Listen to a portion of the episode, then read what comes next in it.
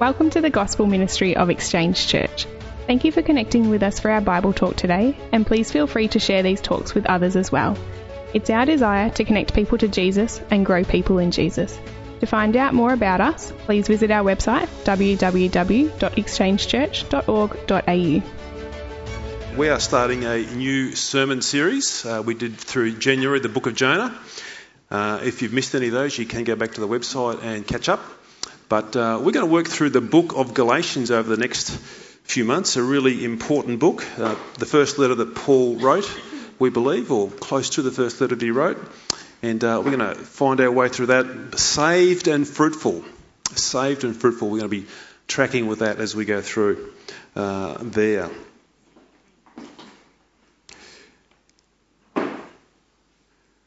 Okay, as we uh, set the scene for today and uh, begin this sort of this introduction to sort of lay the foundations um, of uh, the book of Galatians, uh, think about this for a moment. A couple of generations ago, churches were seen as the foundations of communities.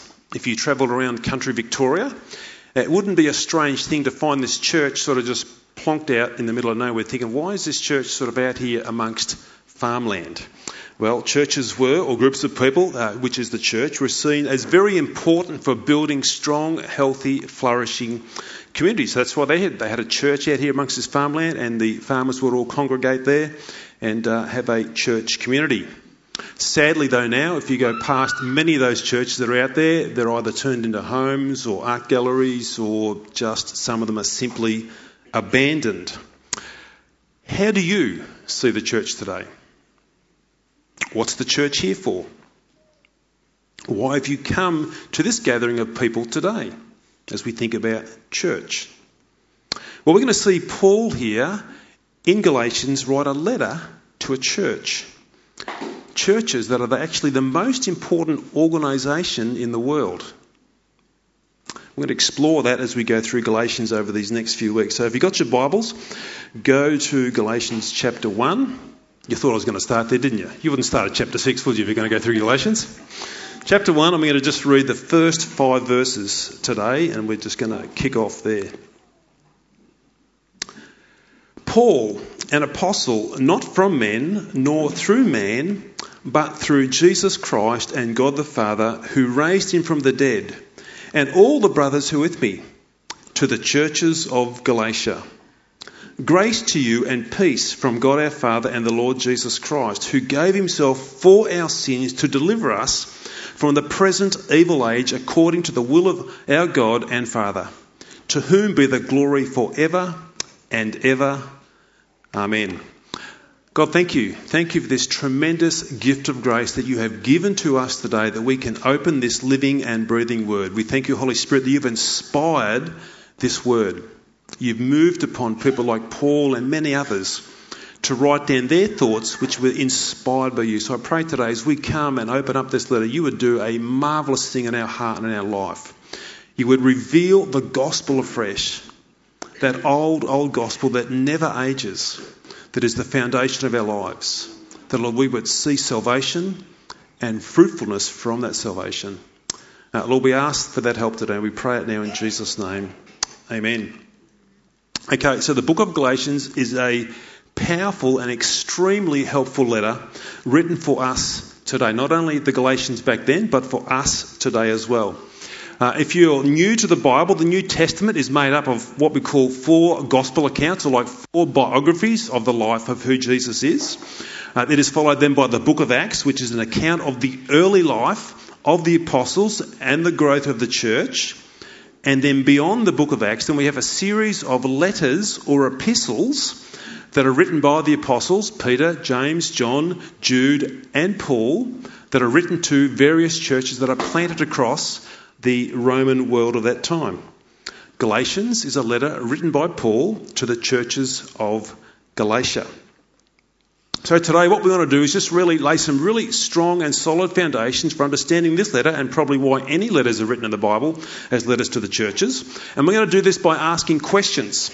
And with those answers, answers, hopefully we'll have a deeper understanding of what the Holy Spirit is saying to us today through this opening introduction here to the book of Galatians. Here's where we're going to head as we think about that.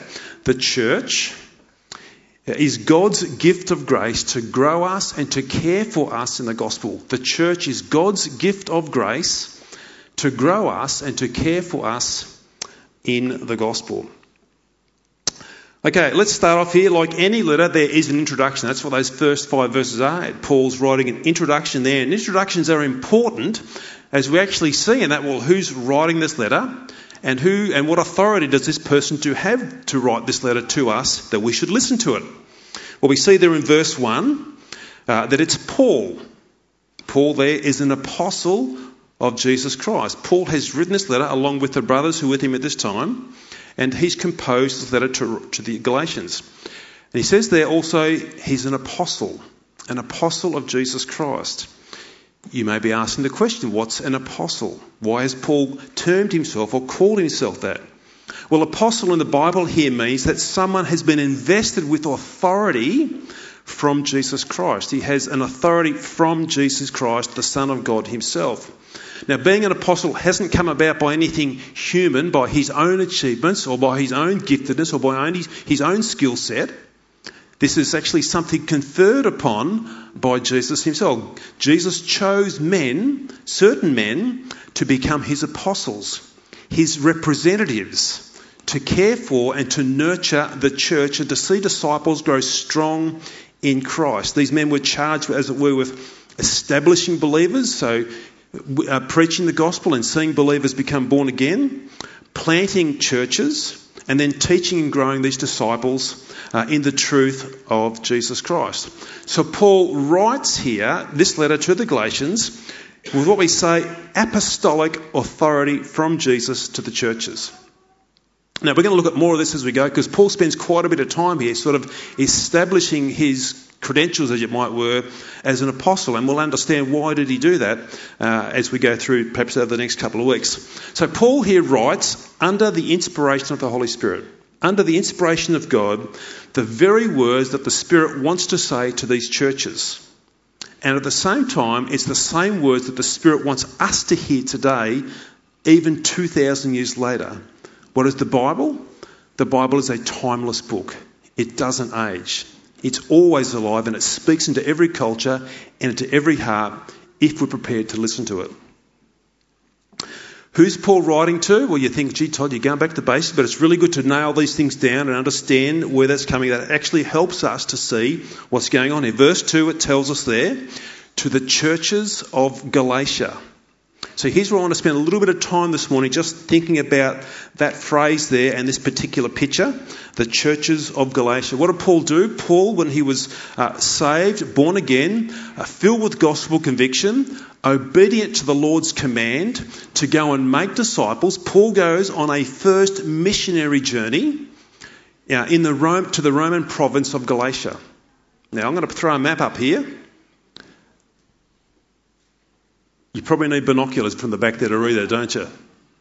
Well, just in the middle there, you can see that word Galatia. I hope you can. Oh, there's my pointer. There's my pointer. Galatia. Can anybody recognise what that is today?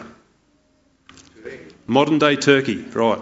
So the Bible's a real book, okay? It's talking about real lands. So Galatia is there, is what we know as modern day Turkey.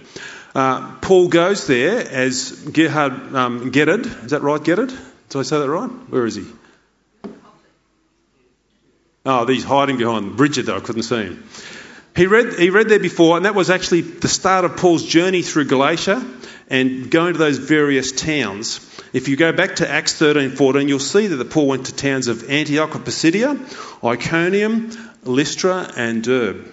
That was the missionary journey that Paul went through in those towns, preaching the gospel in that Roman province of Galatia. Paul's strategy of doing this, or, or, what he did, was to focus on major population bases to take the gospel there first. So he would go to these major towns, these major population bases where lots of people. He wouldn't go to an outlying village. He would actually go to a significant town, and his whole idea there, if he could get gospel influence in those towns, it would then filter out into the smaller villages in the outlying areas. Paul would usually go to a synagogue first, the Jewish synagogue first, and speak about Jesus as the Messiah there, God's promised one. Now, why would Paul go to the synagogues first? Well, he was a Jew, but also the Jews would be very familiar with the Jewish scriptures or the Old Testament. So he had an audience somewhat already, somewhat in the zone there of understanding what he was talking about. Paul would actually preach the gospel from the Old Testament. Now, we love to go to Matthew, uh, Mark, Luke, and John and some other books, but Paul actually did it all from the Old Testament. Probably did it quite a bit from Isaiah and the Psalms, actually declaring the gospel, the good news about Jesus from there. Uh, the Holy Spirit would move upon these people as Paul preached, as he proclaimed, as he discussed, as he had all manner of conversations. The Holy Spirit would move upon these people to open their eyes to the gospel, and they be born again and be, they become disciples of Christ. Paul would then work to establish these new believers and to into communities or churches through these major towns that we just spoke about there, not only through Galatia, but through other provinces as well as he went through on his missionary journeys. Now, this is really important for this purpose of actually establishing these communities. It's really important to see that, that these communities were God's idea where these new believers could be loved and cared for, and they could be grown in maturity through the gospel in community. What is the church? The church is God's vehicle of grace to strengthen people, to gather them together, and to become strong. And here's where it serves a really fantastic purpose as we think about these churches that Paul planted. Christianity back then, 2,000 years ago, as Paul's travelling through Galatia for the first time, it's like a new found religion. It's like something brand new, something that's just started. To others outside of Christianity, it appeared like some sort of offshoot of Judaism. That these, these Jewish people were gathering together and talking about Jesus. Now, initially, by all non Jews, it was seen by some sort of very uh, something new and a very small sect of Jews who were going down this pathway, uh, talking about this man who had risen from the dead. Also, for non-Jews, uh, this was seen as a really different thing to their culture because they're not following the social construct of actually uh, emperor worship and following Caesar. So there's a few little. It just seems like small and insignificant here what these, this Christian sect was doing. For those who were Jewish and didn't accept Jesus as the Messiah and stayed fixed to the law of Moses in the Jewish religion, they saw these Christians as a corruption of what God had given to them through the law of Moses. They actually saw them as corrupting who God was. So, from the non Jews, it was just something small and insignificant. But for the Jews who weren't seeing Jesus as the Messiah, they said this is an absolute corruption of who God is, the way they're talking about this Messiah coming through. Amongst all of that, God miraculously saves a whole wide range of people who believe in Jesus Christ. Amazingly, God just works in there in His own way to call people to Himself. Here's what the early church was made up of in the early days. Many people were women in the, in the early church. Many were slaves. Many were soldiers. Many were prostitutes. Many were just labourers, brickies, sparkies, plumbers, probably not too many sparkies back then, labourers. The social outcast, not the labourers are the social outcasts, but a lot of social outcasts made up the church of that time. They become followers of Jesus and were in the church. Not only that, there were some people of high ranking positions of authority too in the church. Uh, business owners, a few of them, a number of priests also were converted and become followers of Jesus, and also a small number of wealthy people as well believed in Jesus and were in the church Two, what is the church? Well, the church is a bit of a smorgasbord. It's a bit of a licorice all sorts. There's a bit of everything in there, but it was really quite confounding to the communities around about them to see what it was doing. Not only in the church, uh, sorry, it would be confounding in this sense because not all those people would normally associate with each other. You wouldn't have prostitutes and slaves mixing with some wealthy people or business owners. That just didn't happen. You, you kept separate in all those things, but this was happening inside these churches. Not only that, there were Jews and non Jews who were called Gentiles, they're together in the church as well. Now, according to Jewish law, you just don't do that.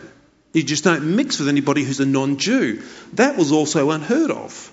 So you can see there's a whole lot of strange things happening here in this group, this, uh, these, this sect or these churches that were being planted now, Christians. Now, for Jews who became Christians, it did not go well for them. It did not go well for them. You were becoming a traitor. You were turning your back on the Jewish community if you actually decided to call this Jesus Christ the Messiah. How could you turn away? How could you turn away from the community and leave the synagogue?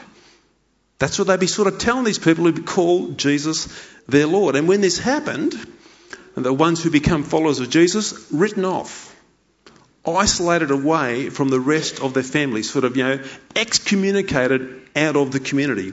Sons and daughters, brothers and sisters, shunned because they simply followed Jesus. Kicked out of the synagogue, which is real the hub of life. Still happens today in some cases, even in Australia. If someone becomes a Christian in a family, some cases that person will be just like cast off from the family. Still happens today. For the Jews, the, the community gathered around the law of Moses and gathered around synagogue life. That was where community was. That was where they lived in their lives. And if you were outside of that, you really were on your own. Not a good place to be. But that's how it was. So the church, the church, the community of believers became a place of safety. It became a place where it was like a family for these who were outcasts, for these who were isolated and shunned by their families. The church became this, uh, the church became this family for them. And that's precisely what the church should be. It's meant to be that. It's meant to look like a family. It's meant to be like a family. It's meant to be brothers and sisters in Christ that God has ordained this church to be a place of love and support and encouragement of His grace to build people up. Think about it. People who are now discarded by their families are now loved by and cared for by a new family, the church. And for some people, the church was the only family they truly knew. Very powerful role the church plays in the hearts and lives of people. It's become family, and it should be this place of love and encouragement and mutual support of each other. Now, the early churches for the first hundred years or so were just small, fledgling communities of people, maybe the first couple of hundred years. Often they met in homes as house churches. They couldn't actually meet in larger groups. They just met maybe in 15 or 20, three or four families, maybe all together in the one house. But not only did they meet in uh, houses, they also met in halls as well. Similar to what we're doing today. If you go to the book of Acts, you'll see there that in Ephesus, Paul met in the hall of Tyrannus. They actually met together in a public building as well. What's Paul doing? Paul's writing to these churches that he planted in Galatia. These small, struggling communities of believers being cut off from the larger community around them, and he's writing to them. Now, these churches are struggling on a number of fronts. Not just one or two fronts, a number of fronts. Not only the immediate community isolation for identifying with Christ and now being cut off by the family and perhaps rejected by their family, there's other um, stuff happening as well. If you read through Acts 13 and 14, you'll witness there the violence done to Paul as he preached Jesus among them. It didn't go too well for him in Lystra. They stoned him, they thought he was dead. That's legitimate. But he wasn't, and amazingly ridiculous, Paul gets up and he goes back into the same city where they just stoned him like the day before. It's a lot of courage to do that. So it didn't always go well for them. These communities also struggle with their newfound faith in, in Jesus as well. If you think about where they've come from, their whole context and culture would have been saturated in synagogue life, saturated in the law of Moses and male circumcision and temple sacrifices of making yourself right with God. That was what the whole uh, law of Moses was about. You do this to make yourself right with God. So they've actually they've been taught that all their lives and they're steeped in that and now they discover no, Jesus has fulfilled all of that for us. He is God's Messiah. Now you discover that, but you've still got all this background lingering in your mind from all those years of training and teaching.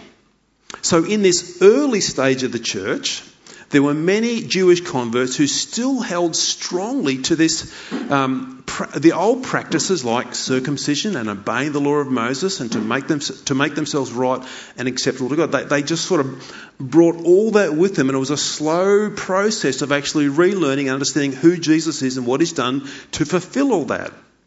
And as we're going to see over the coming weeks here, uh, these Jewish converts were bringing this false teaching with them into these house churches, into these groups, into these communities now that were forming around Jesus.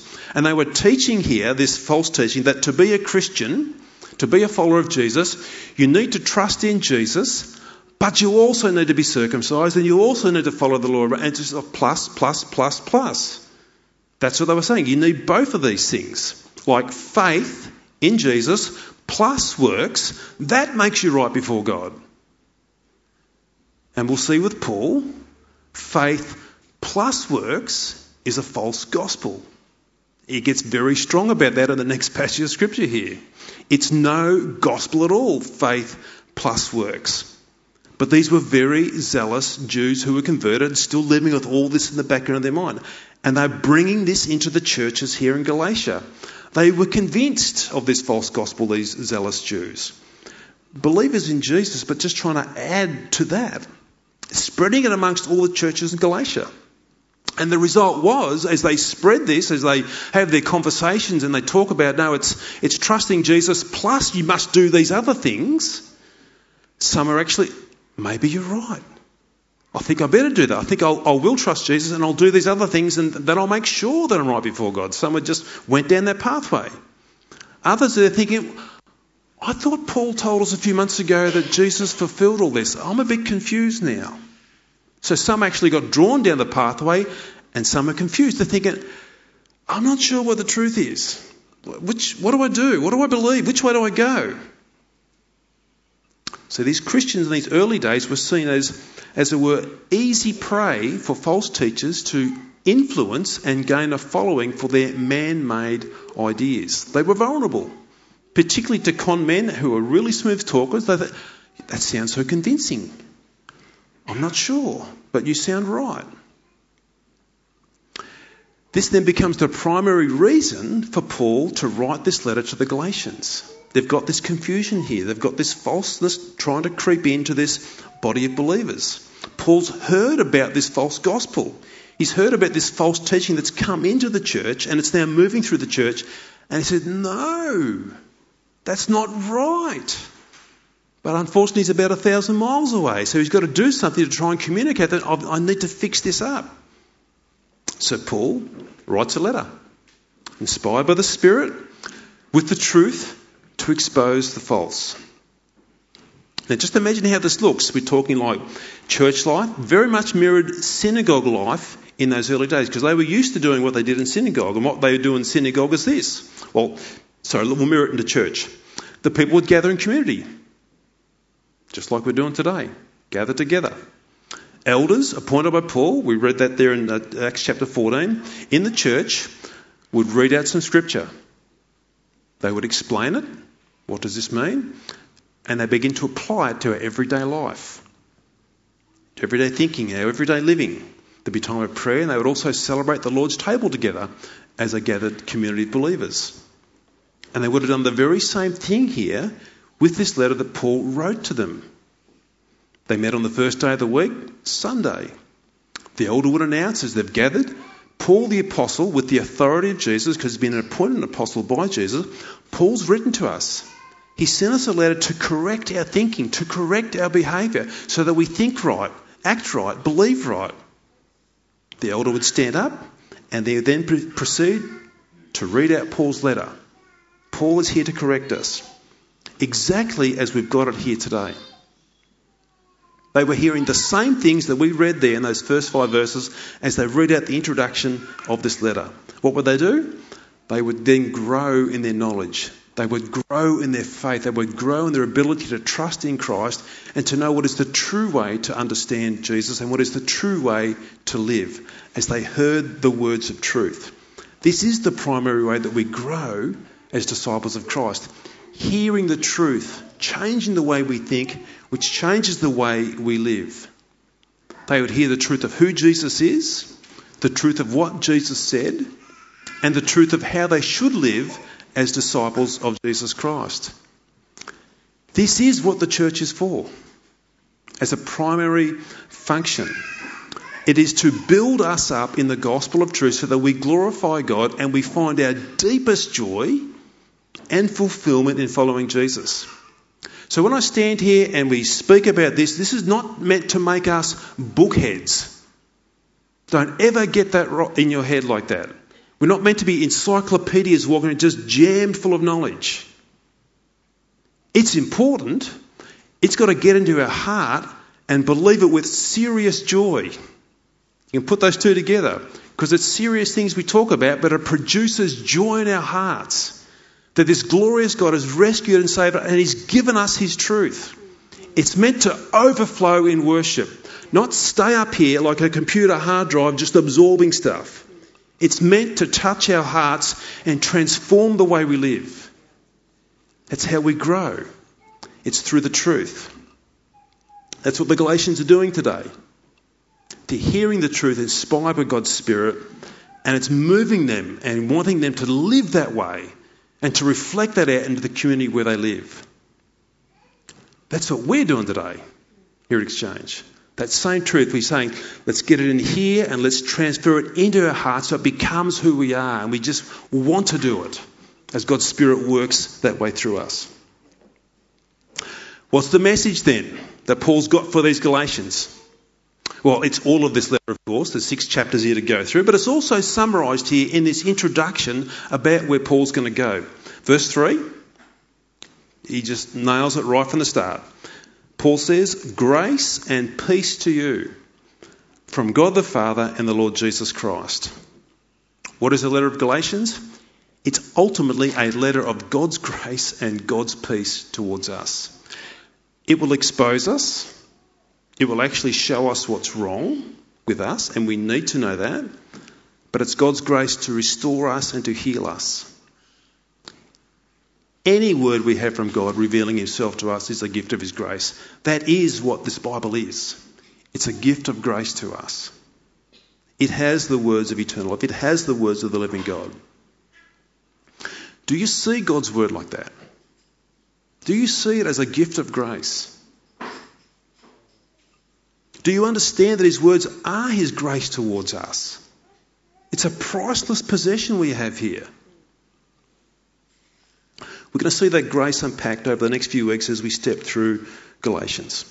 Paul's message, though, has its foundation here in the gospel as well. Look in verse 4.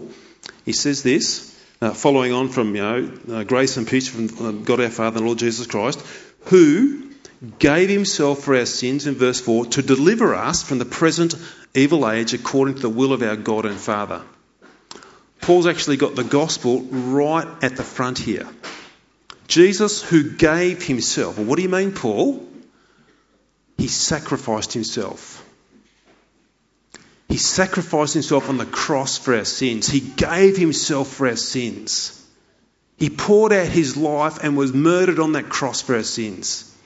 It's front and centre right at the outset. It's the gospel. Who gave himself on the cross, who died there for us to rescue and deliver us, what from? This present evil age, to deliver us from the falseness and the lies that this world is continually pouring towards us. Jesus has given himself to deliver us from that, not to be bound up by those lies, from this present fallen, broken world. And not according to man's plan in introduction there, not according to what we wanted, it was according to God's will he purposed to come in and to rescue and save a people who don't deserve to be rescued and saved and would never, ever deserve to be rescued and saved. It's His will to do that. And it's all about God's glory as He does that. And this is important here because Paul is going to take the Galatians back to the gospel to correct their false thinking and their false behaviour. As we'll see this unpacked in the next few weeks, he's going to take them right back to the core of our salvation back to the foundations of what we believe, back to the truth, so we'll expose the false. And that's what the gospel does. It actually sets us free from false thinking and false belief and gets us thinking in the right way. Not to fall for those lies, but to believe the right thing.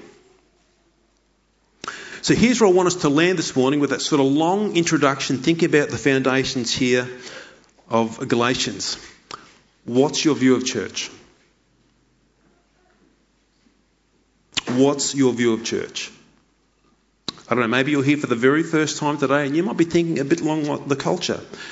The church, it is just out of touch with the modern way of thinking. People think like outside the church. They just think, what, what are you doing? This thing, you're just gathering together on a Sunday. That's the sort of stuff we just moved past all that. We just got onto a modern way of thinking now. The church is an outdated institution. It causes more harm than good in this world. We see plenty of media attention and that light as well.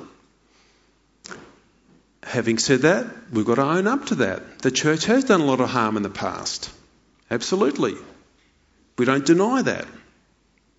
We should apologise for all the harm that the church has caused. I get that if someone was to think that way. But I could say this about the church as well that anything good we have in Western culture today, namely hospitals or schools or universities or orphanages or caring for widows, do you know where that started? Started out of churches wanting to meet the needs of these marginalised people. Now, Western culture doesn't see that, but the church actually gets its roots uh, um, for, for all those things out of the church. Our Westminster system of parliament comes from Christian principles. Democratic nations are built on Christian principles. But they still have a lot of media attention wanting to smash down the church. What is your view of church today? Well, the church is a work in progress. Absolutely. Why is that? Because it's made up of people like me. Broken, flawed, far from perfect. It is a work in progress. And it's not going to be perfect on this side of eternity. One day it will be spotless without wrinkle and it will not have a shadow of sinful or evil trait in it whatsoever. Not quite today. We're dealing with that. We're trying to work through that, but not today. It'll always be a sense of brokenness there. But let me say this with all humility and respect as we think about what is your view of church. The church is the most important community, organisation, institution in the world. Does that shock you? It is the most important community, institution, organisation in the world. And I say that with respect and humility because we support government authorities of all types, but they're not as important as the church. Why is that? Well, the church, the community of believers, deals with matters eternal, deals with big stuff. I'm not saying there's not big stuff happening in the halls of cogs down the road, there's important stuff. But it doesn't get any bigger than talking about God and talking about our salvation and talking about heaven and talking about hell. It doesn't get any bigger than that. The church deals in that. It's a community of believers, a place where we find love and truth and strength to be all that Jesus calls us to be. And true believers in Christ, true believers in Christ, desire and want to be committed to and connected deeply to Jesus' church. If you're truly following Jesus, you want to be with Jesus' people. That's what he's given us for. Can you imagine the Galatians if they didn't have that community? With all that marginalisation, with all that shunning, with all that sort of rejection, with all that stuff happening, if they were doing this as like lone rangers, how long would you survive for? you would crumple up in a heap. Probably just end up in the fetal position in the corner somewhere. I can't do this. I need help and support. That's what the church is there for. Churches are lighthouses. Lighthouses in a dark world so that we don't fall for the lies that we are somewhat surrounded by and sort of permeating into our lives through the week. Why do we gather here on Sunday? To open up God's Word again, to see that light as the Word just begin to birth in our hearts and birth in our minds. The church is a lighthouse. Churches are communities of people that which are places of grace, places of refuge, places of restoration in Christ. Sure, we expose what's wrong with us in our sinfulness, but God comes in His healing grace and restores us as a safe place and a refuge. How do you view the church? It's vital. It's critical. If you want your spiritual health to be nourished, it's life support for you. If you or I think that I can get along with God's community as a take it or leave it option on the menu, some days I'll tick it, other days I'll let it go. If we think that's how we'll get along in life, it's just optional, we're deceiving ourselves. Really deceiving ourselves. Blindly deceiving ourselves. Talk to anybody who's been connected with the church and trying to follow Christ and then walked away from the church, and initially they do think they've found freedom. Oh, I don't have to get up early Sunday morning, I can go do whatever. It feels free. It feels like liberating. It feels like I've, I've actually found something for a little while, and then they find that freedom that they thought they had, it's an empty freedom. They're missing a whole significant part of their life of truth and meaningful relationships.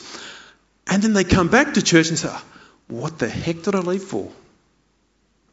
These people actually care for me, they love me. Now, the flip side of that is you may have had a bad experience at a church, and I don't deny that, because many people have had bad experiences of church in the past, and some terrible things have happened there. But don't give up. Don't give up on the church. Don't give up on the church. Jesus loves the church. Jesus died for the church to bring her to glory. Jesus wants you and I to be vitally connected to his church, his community of believers, to receive the grace that he has for us. Bearing with all of my faults and failures and weaknesses. Just like I'll bear with all of your faults and failures and weaknesses. But together in Christ, as a community focused on him, we can become all He wants us to be in and through the church. What's Paul doing? He's writing a letter to the churches in Galatia. It's a letter of grace, it's a letter of peace. And we are going to get amazing growth out of this if we just apply ourselves to this truth. Let's pray. Father, we thank you today that we can come and just open up this introduction, Lord, to the churches of Galatia. God, I pray that you would help us to see today, Holy Spirit, you'd help us to see today what priceless things you have given to us. We have this letter written to the Galatians 2,000 years ago, and we get to pick it up and we get to read it today, and it speaks into our hearts just like it spoke into the hearts of those people then. Give us a hunger, I pray, Holy Spirit, to devour this letter, to see it change and transform the way we think, to align us together in unity around Christ, in unity around the gospel. Help us to think about the churches as they were established in Galatia, Lord, and all they were up against. But yet, Lord, the church was the place where these people found a haven. They found refuge. They found the truth. They found, Lord, loving relationships to guide them and nurture them in their growth in Christ. Lord, today those I know who are sitting before me have had some really bad experiences in church. Some they may never want to recount again, even in their minds thinking about it. God, I pray that you would bring healing to their hearts and minds again, to not give up on the church. God, to come again and to see this is a beautiful thing you've given to us, cracked and broken in many respects. But Lord, with a humility to come before you as our Lord and Saviour and to unite each other in Christ around your truth in the power of your Spirit, and Lord, to become a community of love, a community of grace a community there, Lord, that is a lighthouse for the larger community where we live. Do this work, we pray, Lord. Do it for your glory and for our good. And we ask it in your name, Jesus. Amen. We trust you have enjoyed our Bible talk from today. If you have any questions or comments from today's talk, please feel free to contact us at info at exchangechurch.org.au. Also, we love to welcome new people at Exchange Church in person, so consider yourself invited to be with us.